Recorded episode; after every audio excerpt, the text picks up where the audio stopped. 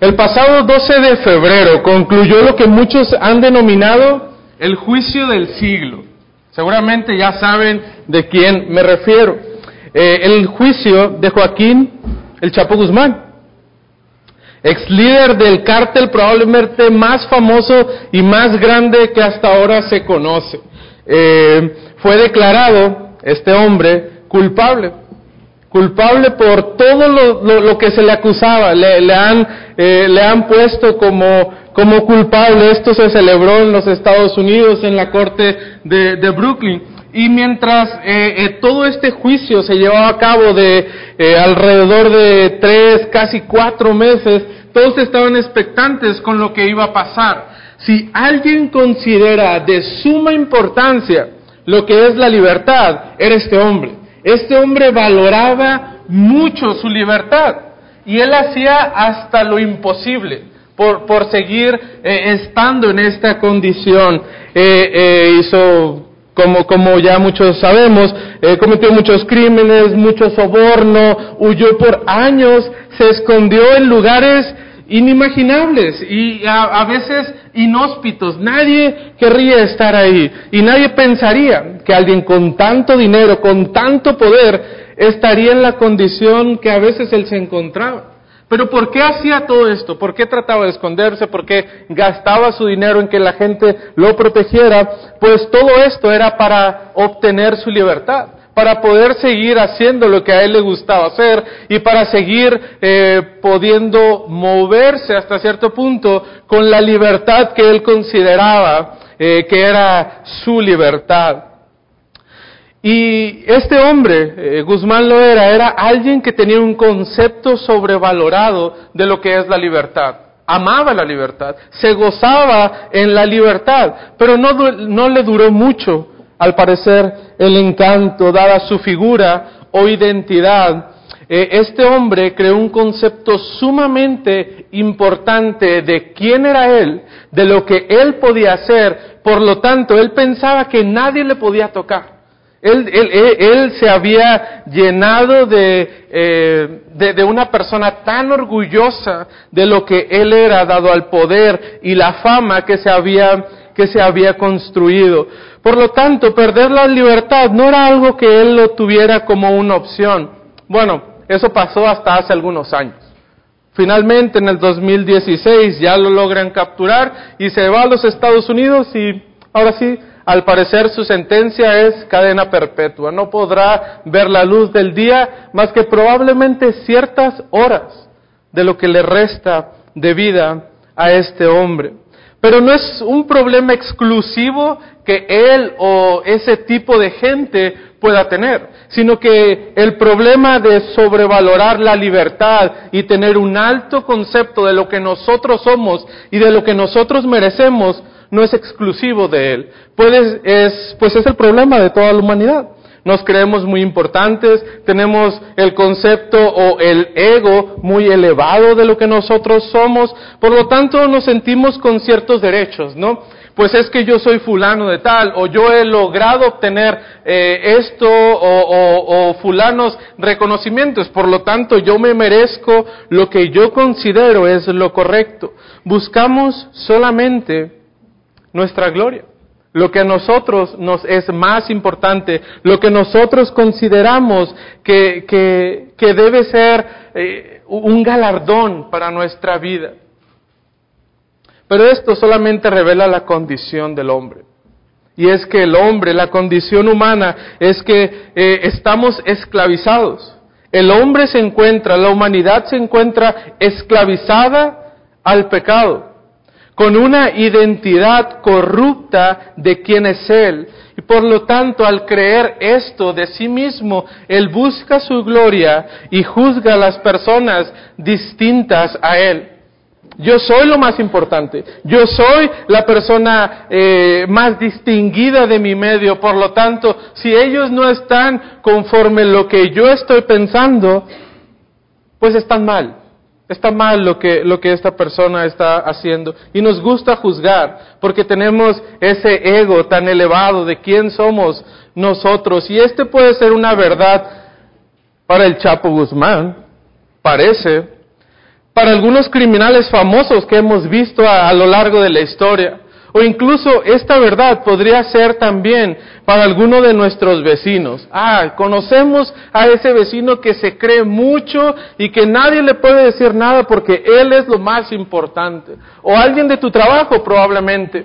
Alguien que eh, no lo puedes tocar porque él, él, sabe mucho o él tiene muchas cosas y, y va creciendo el ego de esas personas. Pero probablemente también puede ser una realidad para ciertos de los que estamos aquí. Podemos tener un concepto mucho más elevado de lo que nosotros somos. Nos pensamos o nos creemos los reyes de nuestro mini universo, que todo lo podemos hacer, que nadie nos puede decir nada, porque somos libres de hacer lo que nosotros queremos por la persona tan hermosa y tan importante que somos según nosotros. Pero en este pasaje de Juan 8, 31 al 59, nos estaremos dando cuenta de que no es así, porque el hombre se encuentra esclavizado al pecado. Por lo tanto, Cristo es el único que nos puede dar la libertad. Debemos glorificarle en la nueva identidad que nos ha dado el Padre. Cristo es el único que nos puede libertar de la esclavitud en la cual nos encontramos del pecado. Ahora, en consecuencia a eso, nosotros vamos a glorificarle en esa nueva identidad que nos ha dado el Padre. Jesús se concentra en un grupo de personas. ¿Se acuerda el versículo 30 que estudiábamos eh, la semana pasada? Versículo 30 del capítulo 8 dice, hablando Él estas cosas, hablando Jesús estas cosas, muchos creyeron en Él.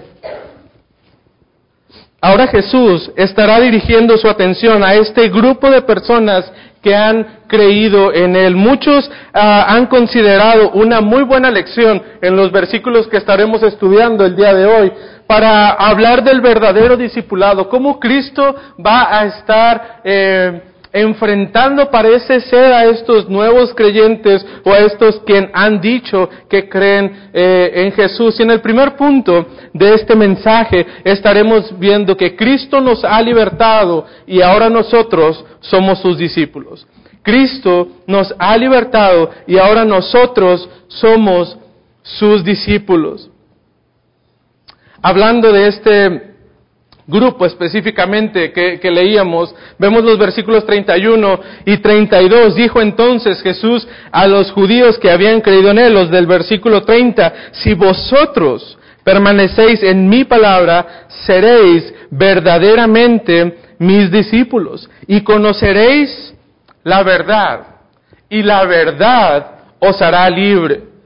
Necesitamos permanecer en la palabra de Dios para que usted y yo podamos ser libres. Cristo anima a este grupo de hermanos a esforzarse en su vida cristiana. Ok, ya, ya ustedes han dado el primer paso. Ya ustedes han tomado la decisión de creer en la figura que yo estoy representando. Cristo eh, identificándose como el Mesías, el libertador del pueblo. Y ahora estas personas han decidido eh, poner su confianza en, Él. Hay esta tendencia dentro del cristianismo de que eh, es un tanto eh, pasivo. Ok, a, mí solo me corresponde creer y, ya es todo lo que yo tengo que hacer. No necesito o no tengo que esforzarme más en, en, lo que debo hacer. Este versículo nos dice lo contrario. Parece que necesitamos poner un esfuerzo de nuestra, de nuestra parte. Ahora, nos dice, esfuérzate en permanecer. ¿En qué vamos a permanecer? Nos dice ahí mismo el versículo, permanece en mi palabra. Si vosotros permaneciereis en mi palabra, seréis verdaderamente mis discípulos. En la palabra tiene dos implicaciones eh, que podemos eh, estudiar en esta mañana. Eh, la, la, primera palabra justamente significa logos. ¿Y el logos, se acuerdan dónde lo habíamos estudiado? Juan capítulo 1, 1. ¿Quién es el logos? Cristo. Entonces, nuestra responsabilidad es que debemos de permanecer en Cristo, un esfuerzo por permanecer en Él. Y esta podría ser la primera implicación, pero la segunda es, permanece en la palabra de Dios, permanece en lo que Dios te está diciendo a ti. Eh, digámoslo de otra manera, debes estar en constante nutrición de lo que Dios está hablando y lo que Dios está diciendo. Tú debes de prestar eh, la atención necesaria, debes esforzarte por recibir eso eh, a tu vida, esforzar lo que Dios te quiere decir a ti, esforzarte lo que Dios te está diciendo, escucharlo y tomarlo como una verdad para para tu vida. Ahora, si nosotros cumplimos con esto de permanecer en la palabra, de permanecer en Cristo y de permanecer eh, en, esa nutrición constante que debemos de tener, entonces seremos verdaderamente sus discípulos.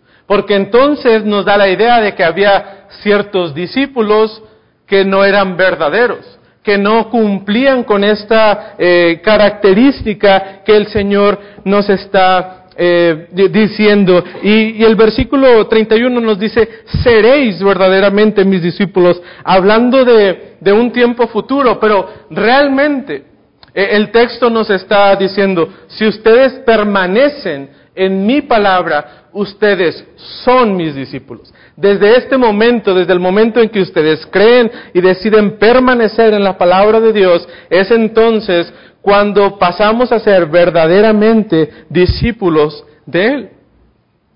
Pero no termina solamente en eso. Tenemos que estar en un proceso continuo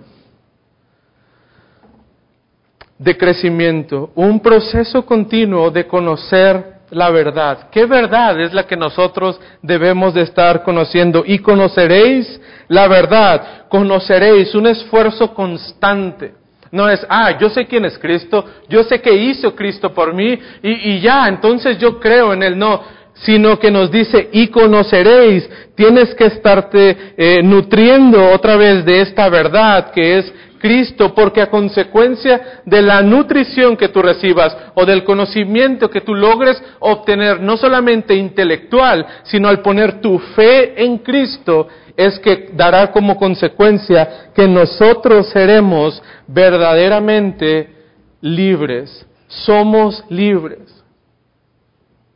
Y tú dices, pues yo me puedo mover con toda facilidad y nadie me puede decir nada. Yo puedo ir y hacer lo que yo quiera y yo no necesito que alguien me dé la libertad, porque no me siento esclavo de algo. Entonces, ¿de qué libertad nos está hablando Juan? Obviamente no habla de la libertad social en la cual gozamos, e incluso más o menos gozaba el pueblo judío en ese entonces. Por lo tanto, ¿de qué eh, libertad nos está hablando? Obviamente no de esta. Cristo nos hace libres de la esclavitud con la cual nacimos. ¿Con cuál esclavitud nacimos usted y yo? Con la del pecado. Somos esclavos del pecado, la esclavitud del pecado. Y esta era la mayor noticia que estos hombres, que estas eh, personas que estaban oyendo el mensaje de Jesús podrían recibir. Ahora verdaderamente ustedes van a ser libres del pecado. Seremos libres y podemos entonces ahora gozar de esa libertad que recibimos en Cristo. Mas sin embargo a ellos no les importó. Es como, esta libertad de la cual tú me estás hablando a mí qué o qué. Pero no son las únicas personas que reaccionan así. Si a nosotros nos vienen y nos dicen eso, reaccionamos de la misma, eh, de la misma forma. O incluso si usted sale esta mañana o cualquier día de la semana a la calle y empieza a compartir el mensaje del Evangelio. Y usted le dice a cualquier persona que se encuentre por la calle, en alguna plaza o en su trabajo y le dices, te tengo buenas noticias. Te tengo la salida que tú necesitas. Ahora vas a poder ser libre del pecado. Ya no va a haber nada que te ate a esa vida pecaminosa que tú tenías, porque Cristo nos hace libres del pecado. Y ellos te van a decir, ¿y eso a mí qué? Porque el mundo no está expectante acerca de este mensaje. No están esperando, no es la noticia que ellos querían. El mundo está sumergido en su maldad y no está en busca de un libertador. El mundo allá afuera está feliz de estar esclavizado a su pecado. Y esta noticia no tiene el impacto que debiera tener en la vida de las personas que lo escuchan. ¿Por qué? Porque hay una dificultad para identificar nuestra identidad. El mundo tiene una dificultad para identificar su identidad o identificar la posición en la que ellos se encuentran. No podemos darnos cuenta de esto. Versículo 33 y 34 le respondieron, linaje de Abraham somos. ¿Y qué dicen? Jamás hemos sido esclavos de nadie. ¿Cómo dices tú, seréis libres?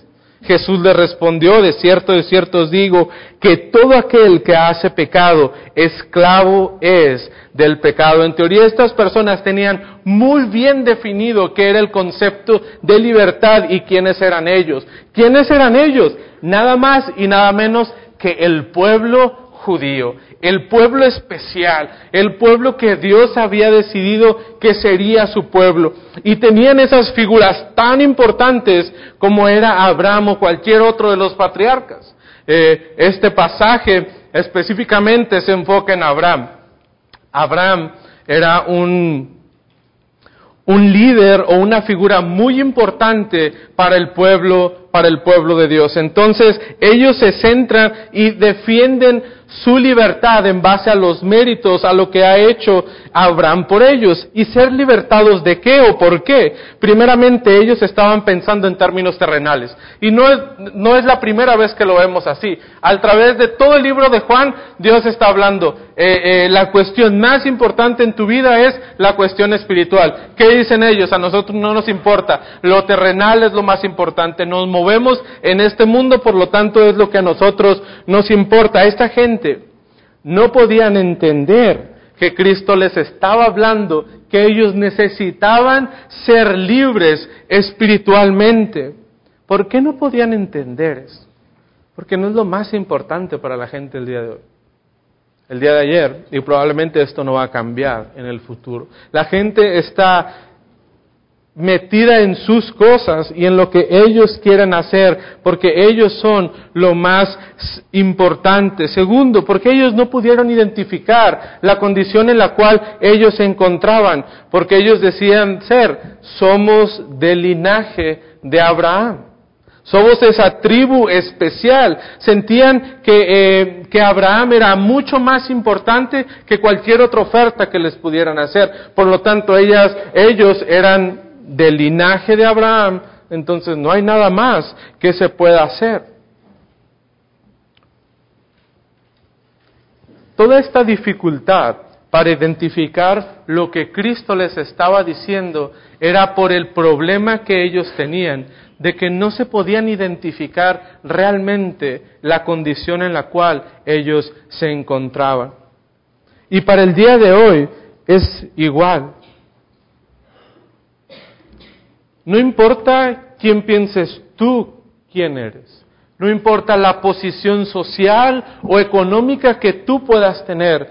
Eso no es lo más importante. Lo importante es lo que Dios dice acerca de nuestra condición. Y la condición en la cual usted y yo nacemos es que usted y yo somos esclavos al pecado desde nuestro nacimiento. Por lo tanto, necesitamos a Jesús en nuestras vidas, porque Él es el único que nos puede ser libres eh, de nuestra condición. Son esclavos, versículo 34, Jesús les dice a estos hombres. Si tú practicas el pecado, eres un pecador. Entonces, no, no, no, hay, no hay nada que discutir. Tú estás siguiendo tus impulsos, tus instintos, lo que a ti te importa, y eso es todo lo que tú estás haciendo. Pero no se termina ahí. Esa es, la, esa es la esclavitud y la condición en la que todas las personas se encuentran. Pero Dios nos hace una promesa. Dios nos hace la promesa de que vamos a permanecer en Él. Dios nos hace la promesa de que vamos a permanecer en Él. Versículo 35, el versículo 36 nos dice, así que si el Hijo os libertare, seréis verdaderamente libres. Sé que sois descendientes de Abraham, pero procuráis matarme porque mi palabra no haya cabida en vosotros.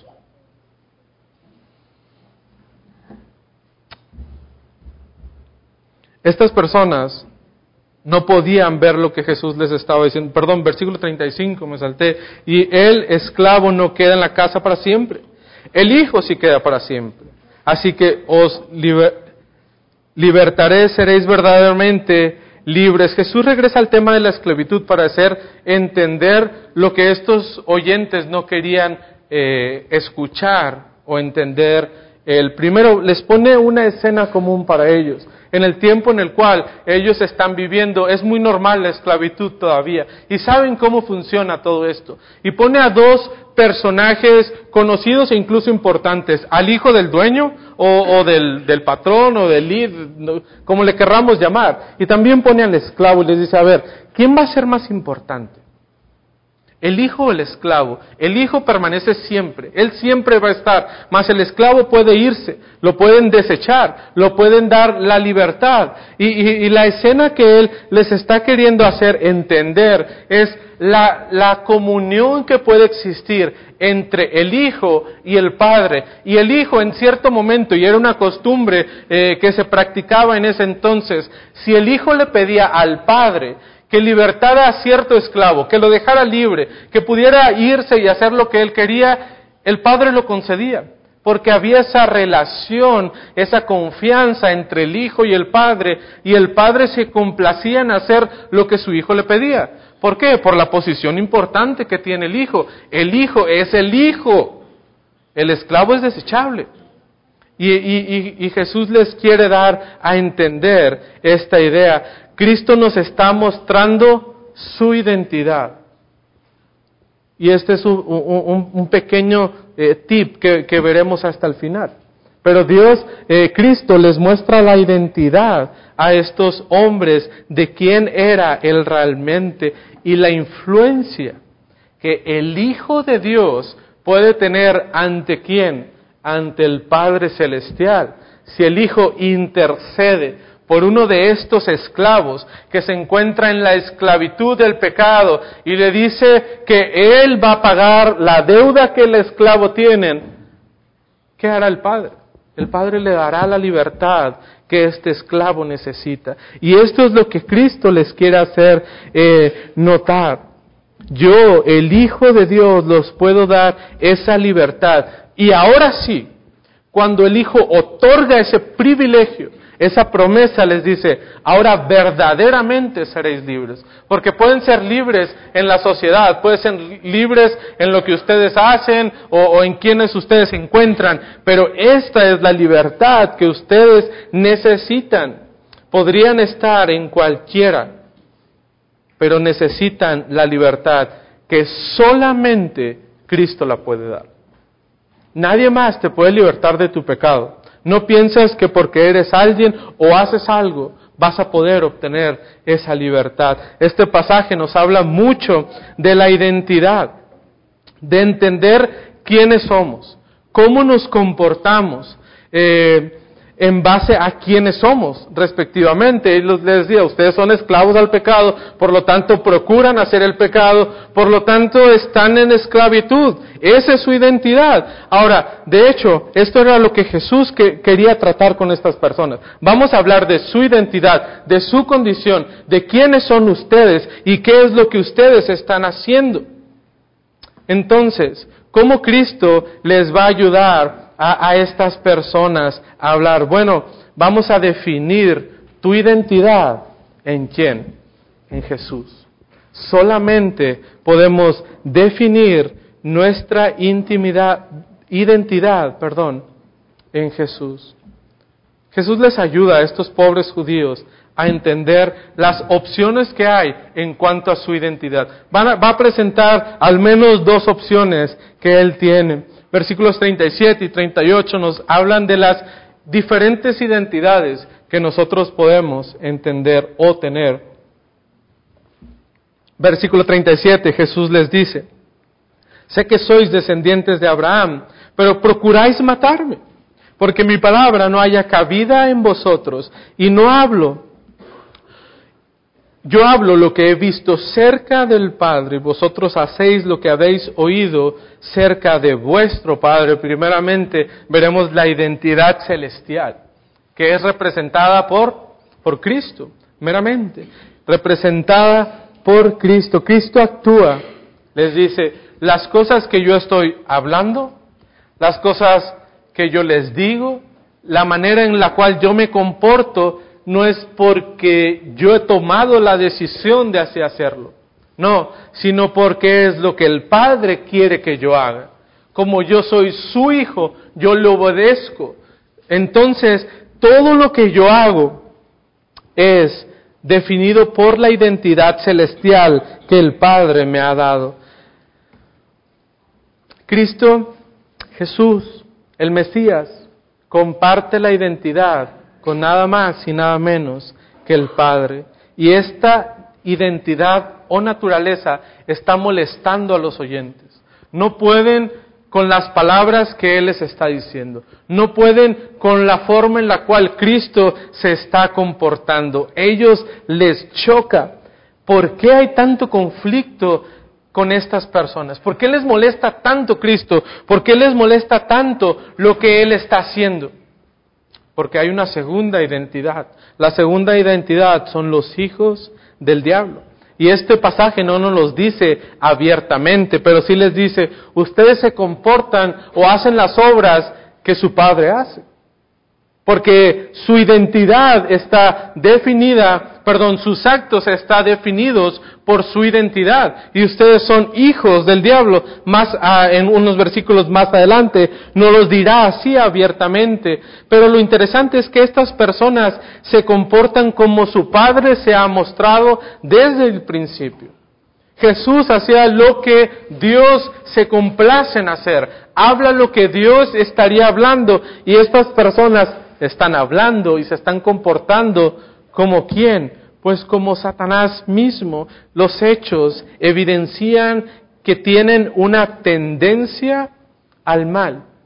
¿Cuáles eran estos hechos que evidenciaban a estas personas? Pues nada más y nada menos querían matar a Jesús. Era lo que ellos querían, algo así bajita la mano. También eran como un poquitos mentirosos. ¿Se acuerdan los primeros versículos que vimos? Decían, nosotros nunca hemos sido esclavos de nadie. ¿Por qué vienes tú y nos dices eh, que tenemos que ser libres? Puras mentiras. O sea, varias veces ellos habían sido esclavos en Egipto, en Babilonia, y justo en ese momento no era una esclavitud como tal, pero estaban bajo la autoridad de Roma hacían lo que a Roma le, parecía bien y no le parecía bien. Estas personas eran mentirosos, eran asesinos y estaban dando evidencia de lo que realmente eran ellos. Eran hijos de su padre, que su padre era nada más y nada menos que Satanás. Pero a ellos no les importa mucho el argumento que Cristo les está diciendo. Ay, sí, tú te puedes comportar de una manera y yo me puedo comportar de otra y no pasa nada. Ok, entonces ellos dicen, nosotros tenemos una identidad heredada. Nosotros no somos cualquier cosa. Y ya hemos visto un poquito acerca de esto. Versículo 39, eh, en adelante respondieron y le dijeron, nuestro padre es Abraham. Jesús les dijo, a ver, si fuerais hijos de Abraham, las obras de Abraham haríais. Pero ahora procuráis matarme a mí, hombre que os he hablado la verdad, la cual he oído de Dios, nuevamente muestra su identidad. ¿No hizo esto Abraham? Vosotros hacéis las obras de quién? De vuestro Padre. Nuevamente estos hombres están haciendo las obras de su Padre. ¿Por qué? Porque ellos se sentían seguros. Esta es la clave. Ellos se sentían seguros de que tenían una identidad heredada.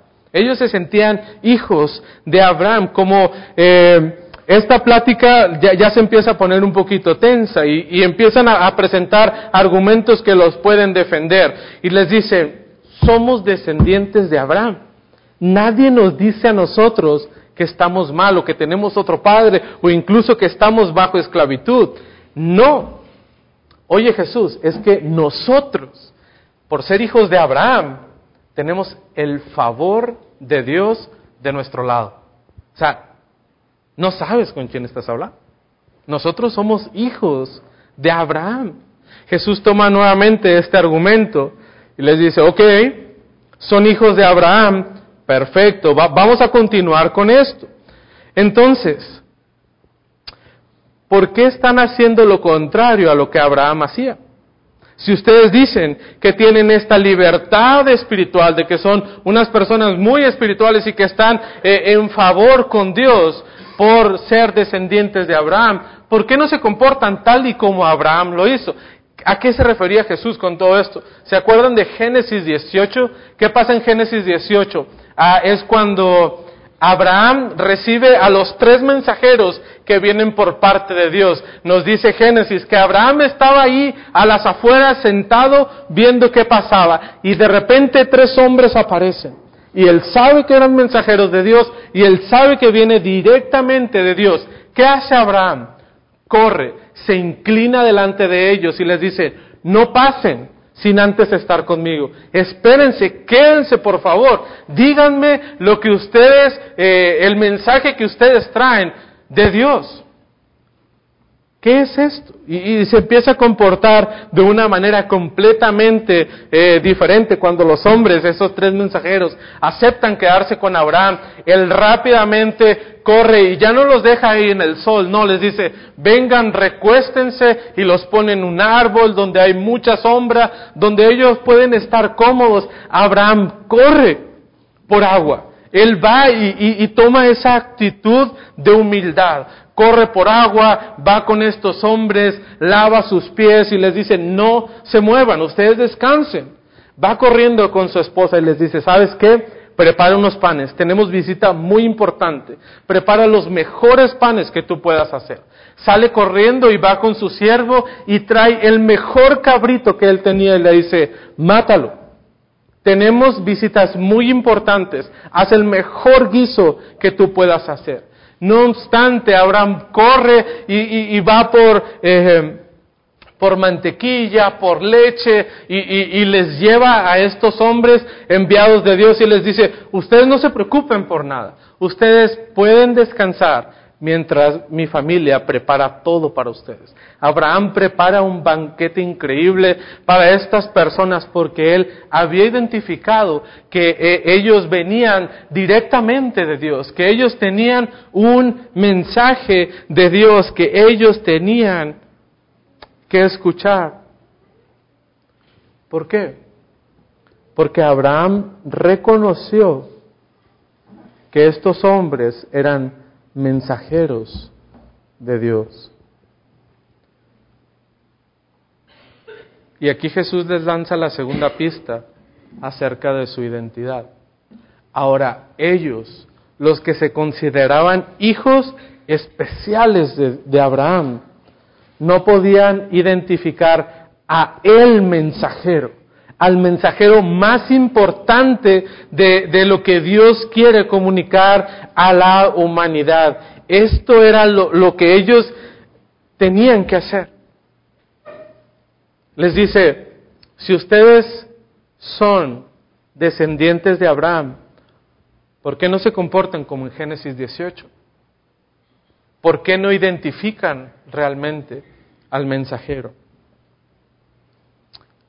¿Por qué estas personas, en vez de tratar a Dios como, como era debido, de tratar a Jesús como lo que Él se merecía, ¿qué es lo que estaban tratando de hacer? Procuraban matarlo. Procuraban matar a el mensajero de Dios. ¿Por qué no se comportan entonces como su padre Abraham? Es que el mensaje de Dios no encuentra cabida en esas personas.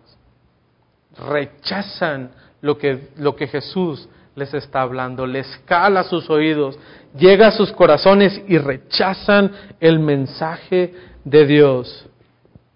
¿Por qué? Porque ellos hacen las obras que son de su Padre. Ustedes hacen las obras de su Padre Satanás. No hay más.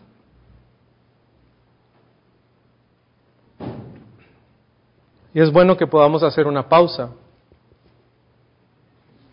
y analizar si nosotros no estamos siendo iguales que los judíos. Y podemos pensar, bueno, pues es que ninguno de nosotros somos descendientes de Abraham, entonces, pues no hay problema, ¿no? O sea, no, no estamos poniendo nuestra confianza en eso. Es verdad.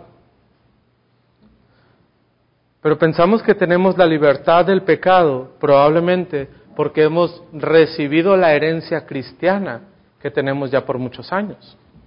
No decimos, ay, somos descendientes de Abraham, pero sí decimos, uy, yo soy de cuna cristiana.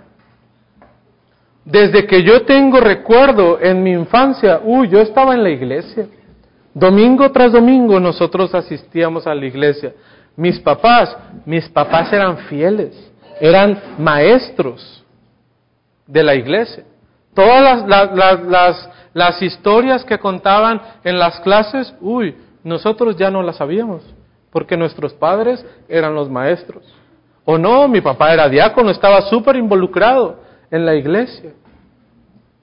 O más comúnmente, no, mi papá era el pastor. O sea, éramos los hijos del pastor. Nosotros, pues ya venimos como por default eh, perdonados, porque nacimos ahí en la iglesia. Ajá. Sí, puede que tu familia eh, esté en las cosas de Dios ya por varias generaciones. Qué bueno, y es verdad, tal vez tu papá fue pastor, tal vez tú has estado muchos años en la iglesia, tal vez, eh, no sé, muchas cosas que nosotros podríamos pensar, pero ten cuidado. Estamos basando nuestra identidad espiritual en qué? En una herencia en lo que nuestros padres nos han dejado y nos estamos convirtiendo en los mismos que estos judíos estaban haciendo. Estaban poniendo su confianza en lo que alguien más les había heredado y Jesús les está diciendo, no, no, no, no, no, el compromiso es personal. Aquí lo que hizo tu papá, lo que hizo Abraham, lo que hizo tu abuelito, no importa. Aquí lo que importa eres tú y tú estás esclavo al pecado. No bases tu identidad en tu historial eh, familiar. Necesitamos nosotros poner nuestra confianza solamente en Jesús. Usted y yo necesitamos poner nuestra confianza en Jesús. Él es el que nos libra de la esclavitud con la cual nosotros hemos nacido. No tu papá, no tu mamá, no todo lo bien que ellos han hecho, todas las veces que tú has asistido a la iglesia. No. La relación que tú puedas tener con Cristo eso es lo que te va a dar la libertad. Hermano, tenga cuidado. Porque incluso los que estamos aquí podamos estar equivocados. Ah, no se trataba nada más de venir a la iglesia porque mis papás me dijeron que venía a la iglesia. No, no, no, no. No se trata de eso. Tenga cuidado. Analice y examine su vida. A ver si no está poniendo su confianza en una identidad heredada y no lo que la, la verdadera identidad que Cristo nos puede, nos puede dar, la identidad de ser hijos de Dios también nosotros.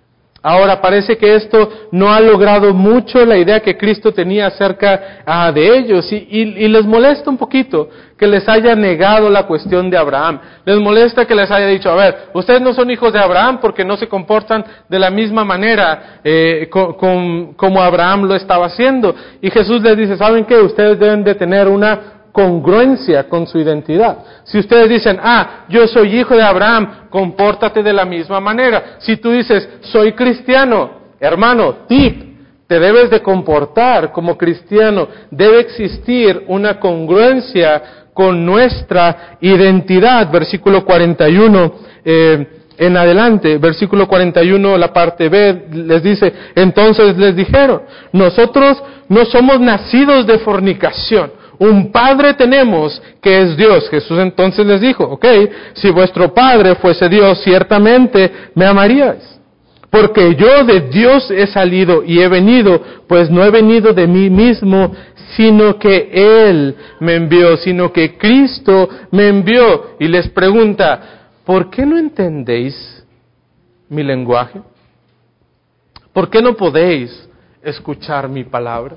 Hermano, sé congruente con la identidad entonces que, que tú tienes. Nosotros, les, dice, eh, como que ya se nos cayó el teatrito, como que, híjole, el de Abraham no funcionó, pero, ¿qué tenemos? Ah, Éxodo dice que nosotros somos hijos de Dios, que somos el pueblo de Dios, por lo tanto, somos directamente hijos de Dios. Isaías 63, 16 también nos dice que nosotros somos hijos de Dios. Isaías 64, 8, incluso Malaquías 2, 10 no nos dice, no todos somos hijos de Dios. Por lo tanto, a ver Jesús, no nos digas que nosotros somos, eh, tenemos otro padre diferente a Abraham o incluso diferente a Dios mismo, porque nosotros somos ese pueblo escogido, lo que Dios nos, nos ama. Dios ama a nuestro, a nuestro pueblo. Nosotros somos de los judíos de, de, hueso colorado, de los de sangre pura.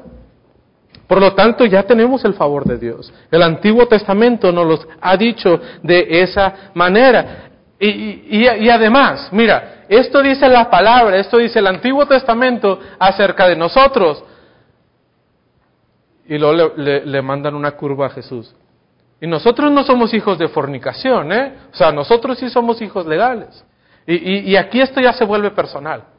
Ya no les gusta lo que Jesús les está diciendo y, empiezan, ponen su argumento primeramente y luego le dicen, nosotros no somos hijos de fornicación. En ese eh, contexto en el cual Jesús estaba creciendo, pues Obviamente no todas las personas leen Lucas y, cómo fue eh, eh, que Jesús llegó al mundo y empiezan a decir, a ver, como que a José, como que no, ¿eh?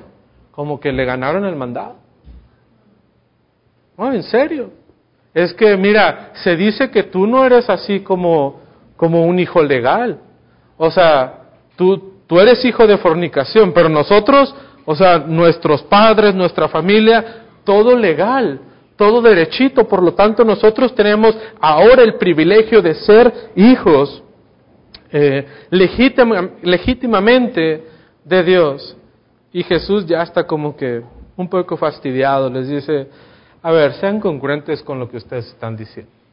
Ok, ¿son hijos de Dios? Ok, vamos a ver. Pues si fueran hijos de Dios, me amarían a mí. ¿Por qué? Volvemos al pasaje anterior, porque yo vengo del Padre. Si ustedes dicen que son hijos de Dios y que aman a Dios, lo lógico es que ustedes me amen a mí.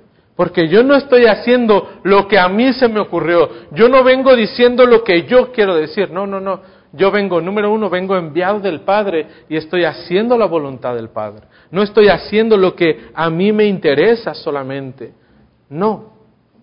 Si son lo que dicen ser, podrían identificarme como el enviado de Dios fácilmente. Pero no pueden. ¿Saben por qué? Porque su identidad es diferente a la mía. Porque ustedes no pueden escucharme, no pueden ni, entender, entenderme, porque siguen siendo sordos a mis palabras. Sí, decimos amar a Dios, pero queremos matar al enviado de Dios. Decimos ser descendientes de Abraham, pero no nos comportamos como Abraham se comportaba. ¿Por qué no somos congruentes entonces con nuestra identidad? Y hermano, que usted se encuentra esta mañana aquí, ¿usted sí está siendo congruente con su identidad? Usted dice que ama a Dios. Usted dice que es cristiano. Usted dice que es seguidor de Dios. Y la pregunta es, ¿estás siendo congruente con tu identidad?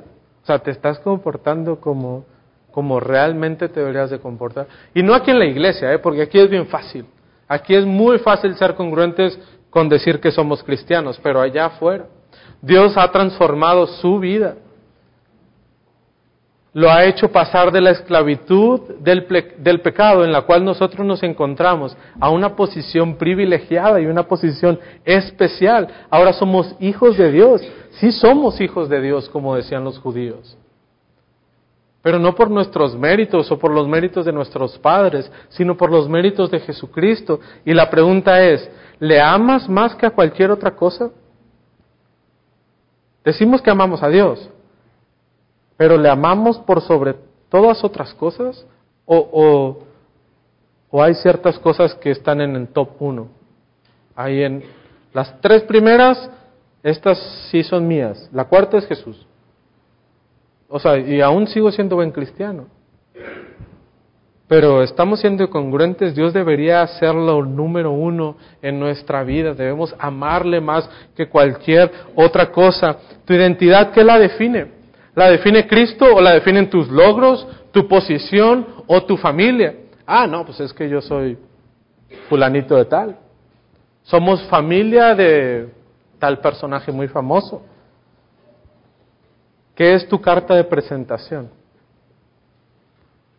La identidad que Cristo te ha dado o la que tus logros, tus posesiones o posiciones o familia te han dado. La palabra de Dios sí encuentra cabida en nosotros porque ellos no podían escuchar la palabra de Dios. Les, les causaba un conflicto en su vida. ¿Cómo nos puedes decir esto? ¿Cómo puedes tú hacer esto? ¿Y cómo somos nosotros? O sea, si escuchamos la palabra de Dios, si encuentra e, e, ese, ese recibimiento al estarla leyendo, al estarla escuchando. Si surge efecto en ti, penetra hasta lo más profundo de tu corazón. Hermano, es necesario que seas congruente con lo que dices ser. Y sé congruente en todos los aspectos de tu vida, ¿eh? Porque aquí, otra vez, en la iglesia es fácil, pero allá en tu trabajo donde nadie sabe que eres cristiano, o allá en tu escuela donde pues nada más te conocen a ti y no saben qué haces los fines de semana. O en lo secreto incluso, donde nadie te ve, que solamente estás tú y haces lo que tú quieres. ¿Cómo te comportas en las redes sociales? ¿Cómo te comportas eh, en esos grupos de WhatsApp? ¿Eres congruente con, con ser un hijo de Dios, con ser un cristiano? ¿O simple y sencillamente estamos viviendo esas, ese conflicto de identidad, dice la sociedad ahora que tenemos. Si somos entonces congruentes con nuestra identidad, nuestros deseos obedecen a nuestra identidad. Nuestros deseos se verán sometidos a lo que nosotros somos. Si somos verdaderamente hijos de Dios, versículo 44, al final dice, vosotros sois de vuestro padre el diablo y los deseos de vuestro padre queréis hacer. Él ha sido homicida desde el principio y no ha permanecido en la verdad porque no hay verdad en él. Cuando habla mentira, de suyo habla, porque es mentiroso y padre de mentira. Y a mí, porque digo la verdad, no me creéis. ¿Queréis? ¿Quién de vosotros me, redarguye de pecado? Pues si digo la verdad, ¿por qué vosotros no me creéis? El que es de Dios, la palabra de Dios oye. Por eso no la oís vosotros, porque no sois de Dios. Si eres hijo del diablo, querrás hacer lo que al diablo le agrada. Así, de fácil, porque sometes tus deseos a quien es tu padre o a quien es tu amo, más o menos, porque así es. ¿Por qué estas personas querían matar a Jesús? Porque el diablo se complace en matar. Porque estas personas habían dicho varias mentiras en este proceso. Porque el diablo miente desde el principio. Y si ellos son esclavos del, del, diablo, por lo tanto van a querer hacer lo que el diablo le gusta hacer. Le gusta matar, pues ellos ahora querían matar. Le gusta mentir, pues ahora quieren mentir. Pues les gusta hacer esto y lo otro, porque al diablo le gusta, pues allá vamos nosotros también. ¿Por qué? Porque nuestra identidad va a definir nuestros deseos lo que nosotros queremos hacer y cómo nosotros nos vamos a comportar. Ahora, por el contrario, un hijo de Dios tiene una pasión por escuchar la palabra. Y hay muchos en este momento que están diciendo que ya se acabe. ¿Por qué? Porque aguantamos una, dos, tres temporadas de Netflix y nos las aventamos corriditas. Y no hay ningún problema. ¿Por qué? Porque encontramos placer porque nuestro deseo se ve satisfecho en eso. Pero leer la Biblia, cinco minutos nos cuesta. Solo cinco, ¿eh? La serie más cortita te dura 40 minutos y no te quejas. ¿Por qué? Porque nuestra identidad define cuáles son nuestros deseos. ¿Cuáles son tus deseos? ¿Qué estás haciendo?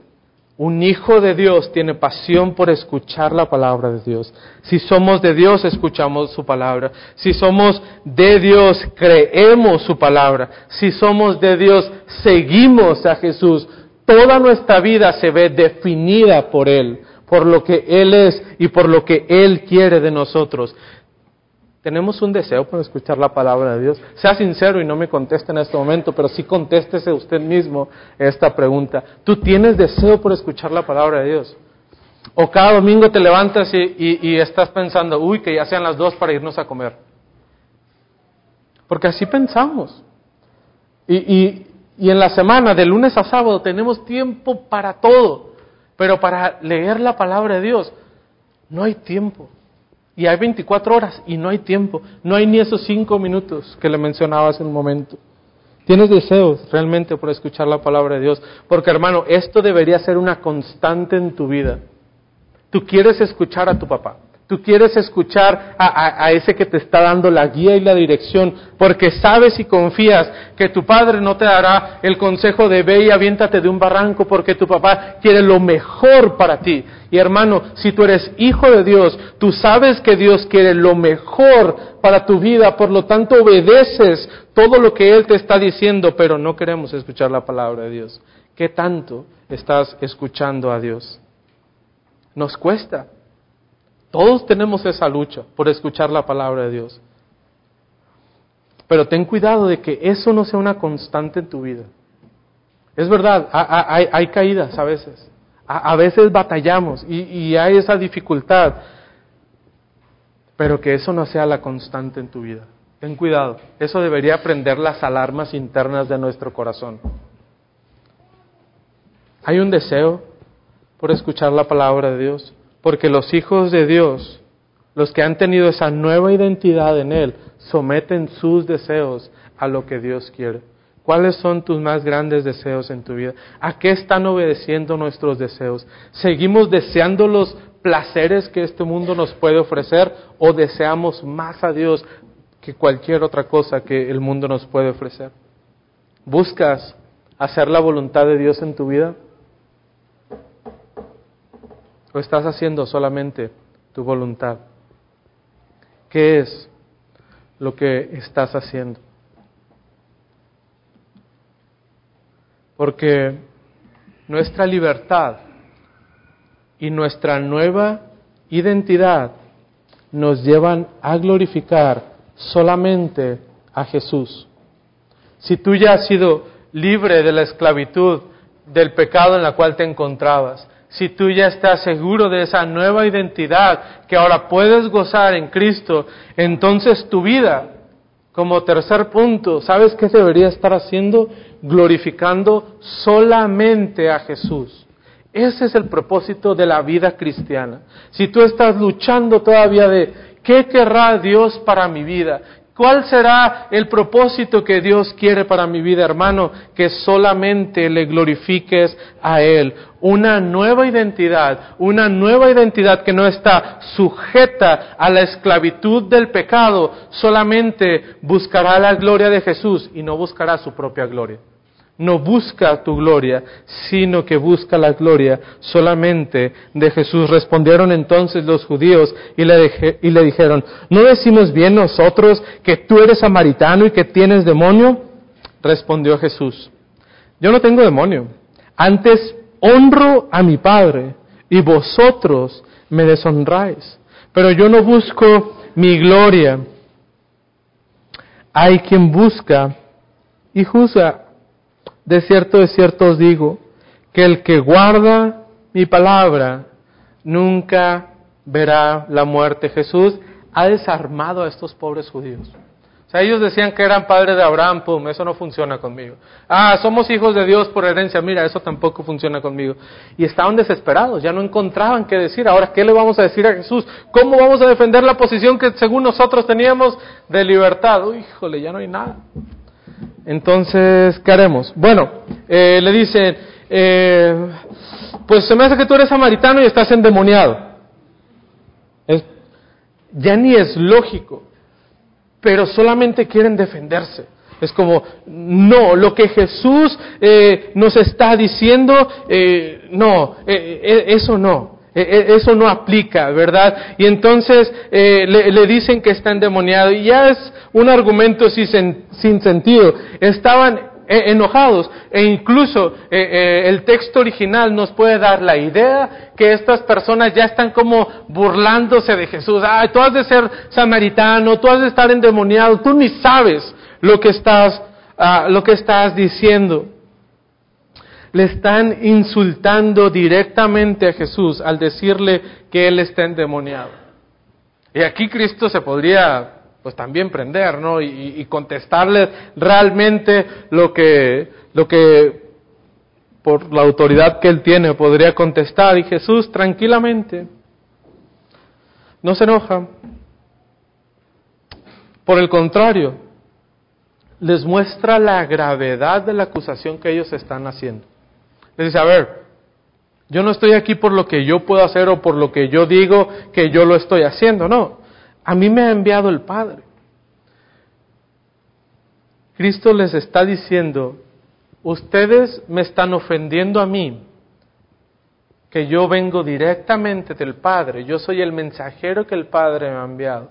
Y ustedes dicen que son hijos de Abraham, dicen que son hijos de Dios, pero están deshonrando a Dios al deshonrar a Jesús. Y ve la ofensa tan grave que es decir algo malo de Jesús nos pone completamente en enemistad con el Padre, porque el, tesoro más importante de Dios es Cristo. Y el Padre busca glorificar a Cristo en todo lo que Él está haciendo. Estaban preocupados eh, por sí mismos y se habían olvidado de que lo más importante en su vida era seguir a Dios. Ya les están insultando a Jesús, al enviado de Dios. Tengan cuidado, les dice Jesús. Al insultarme a mí, están ofendiendo al Padre. ¿Qué nos corresponde como cristianos a nosotros? Como seguidores de, Jesús, debemos de seguir su ejemplo. Él, siendo el Hijo de Dios, fíjate lo que dice, eh, lo que dice e, este pasaje. Respondió Jesús, yo no tengo demonio.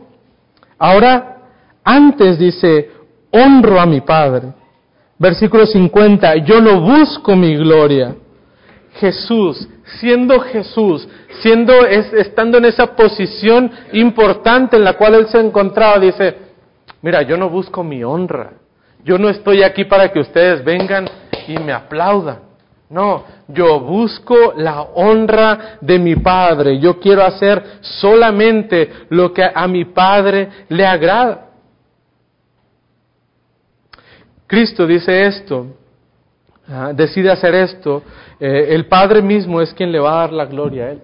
Cuando Cristo se humilla y se pone a un lado y le dice, mira, la atención no es para mí, lo más importante no es para mí, pongan su vista en Dios.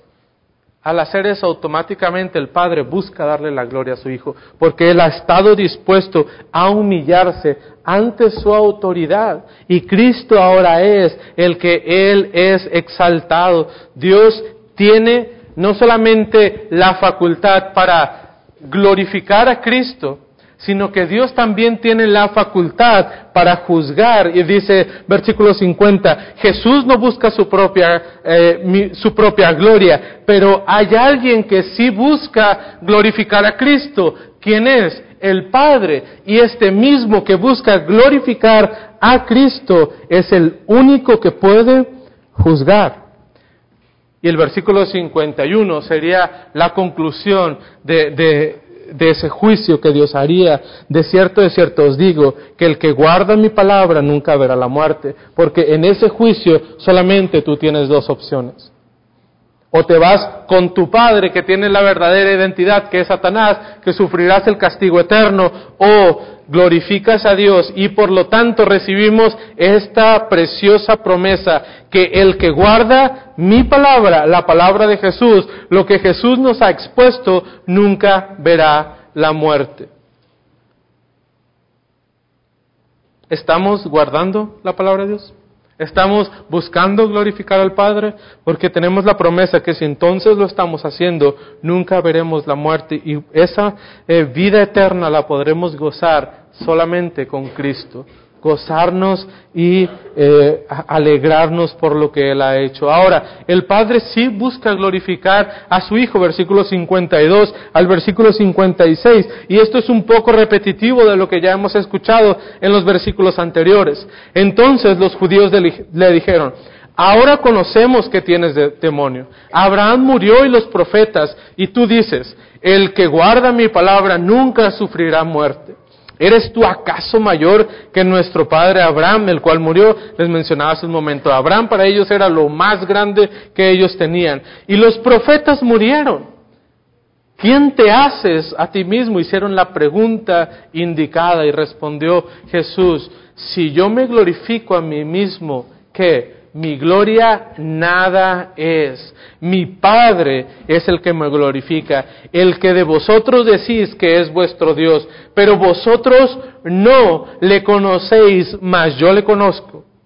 Y si dijera que no le conozco, sería mentiroso y se acaba toda la historia, ya no tenemos que leer más la Biblia, pero él le, pero le conozco y guardo su palabra. Abraham vuestro padre se gozó de que había de ver mi día y lo vio y se gozó. Lo que estos judíos no podían entender es que ellos, ellos estaban insultando a la persona en la cual el Padre se gloria más, en Cristo. Cristo es la persona más importante para el Padre y ellos han decidido ponerle eh, en la categoría de mentiroso, de demonio, de hijo de fornicación. No hay nada que le pueda dar más placer al Padre que la obra de obediencia de Jesucristo ha hecho en la tierra. Eso es la, obra magna en la cual el Padre se glorifica. ¿Y por qué Cristo decía ser más grande que los profetas y que incluso Abraham? Porque el Padre así lo había estipulado. Toda la, toda la gloria de la redención de la humanidad recae en Cristo. No, no, no, no se puede repartir como un poquito aquí, un poquito allá, no. Toda la gloria le pertenece solamente incluso. Y él dice, el, el Padre más grande que ustedes tienen, Abraham, se gozó en mi obra, en lo que yo estaba haciendo, porque el Padre le dio esa oportunidad. Y esto nos regresa otra vez a Génesis 18, eh, cómo es que Abraham se, se gloría acerca de la obra que Jesús estaba haciendo por la promesa que recibe de parte de esos tres eh, mensajeros, el cual les dice, en tu simiente serán benditas todas las naciones de la tierra. Y Abraham pudo ver la obra que Jesús iba a hacer a través del mensaje de ese hombre. Y él estaba contento y él ponía su fe no en él, no en la obra que él estaba haciendo, no. Abraham ponía sus ojos en el futuro, en adelante, en Cristo, en lo que él estaba por hacer.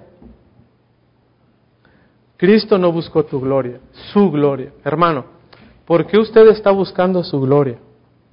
Debemos de dejar de buscar elevarnos a nosotros mismos, de elevar lo que nosotros somos, de creernos algo más. Dios nos manda que nos humillemos y que solamente busquemos glorificar al Padre, a Cristo, y de esa manera eh, glorifiquemos al Padre. ¿Qué es eso en tu vida que le está robando la gloria a Jesús? ¿Qué es eso que tú sí estás glorificando más que a Jesús? ¿Qué es eso que ocupa el primer lugar en tu vida? Nosotros, de igual manera que los judíos que estaban escuchando a Jesús, tenemos que reconocer que Cristo es el gran yo soy.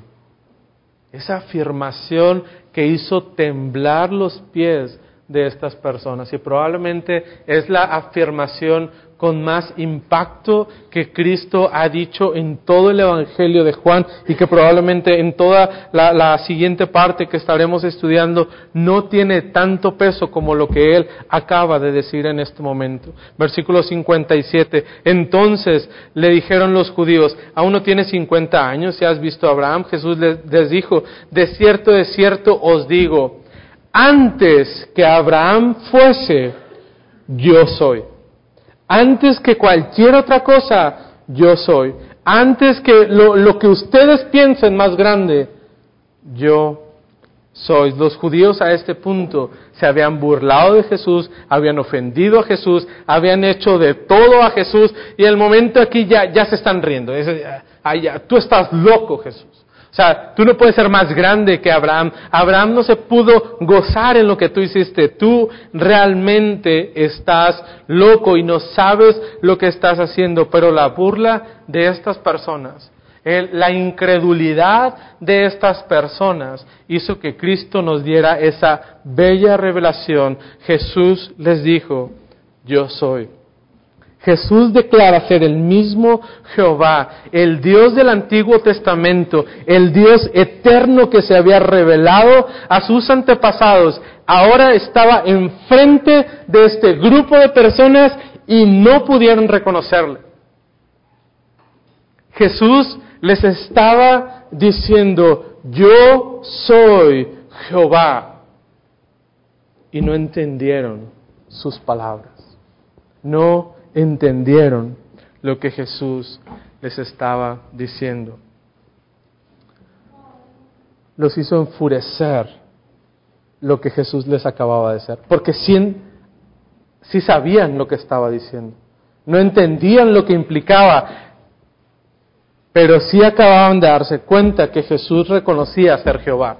¿Y cuál fue la reacción de estas personas?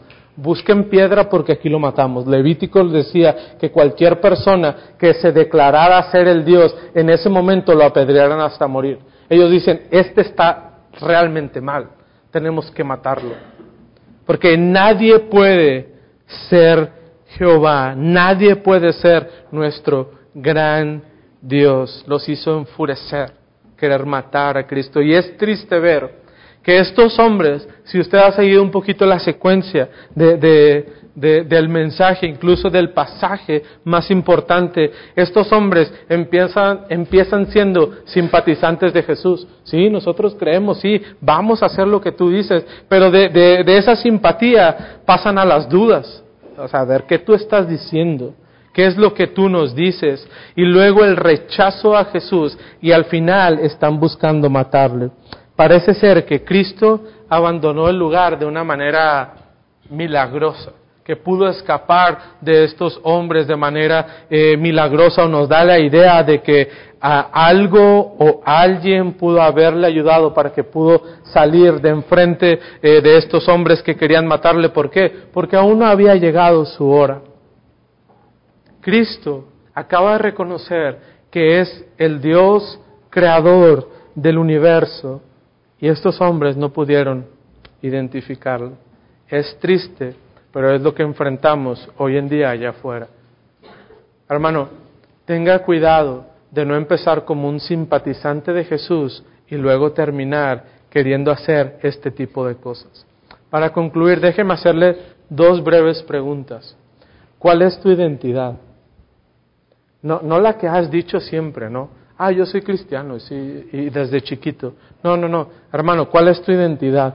Que te ayude a, a evaluar esto. ¿Qué es lo que estás obedeciendo de tu carne? ¿Estás buscando glorificar a Jesús en obediencia? ¿Los deseos están sometidos a lo que Él es o estamos buscando todavía lo que nosotros queremos? Lo que nosotros queremos hacer o lo que a nosotros nos gusta. ¿Estás ¿En qué estás basando tu identidad? ¿En lo que tú puedes hacer? ¿En tu tradición? ¿En tus padres? ¿En cualquier otra cosa? Hermanos, que podamos confiar solamente en Cristo, que podamos depositar nuestra fe solamente en Él, porque solamente Él nos puede libertar y nos puede eh, cambiar nuestra identidad de manera que ahora podamos glorificar al Padre con la identidad que Él nos ha dado.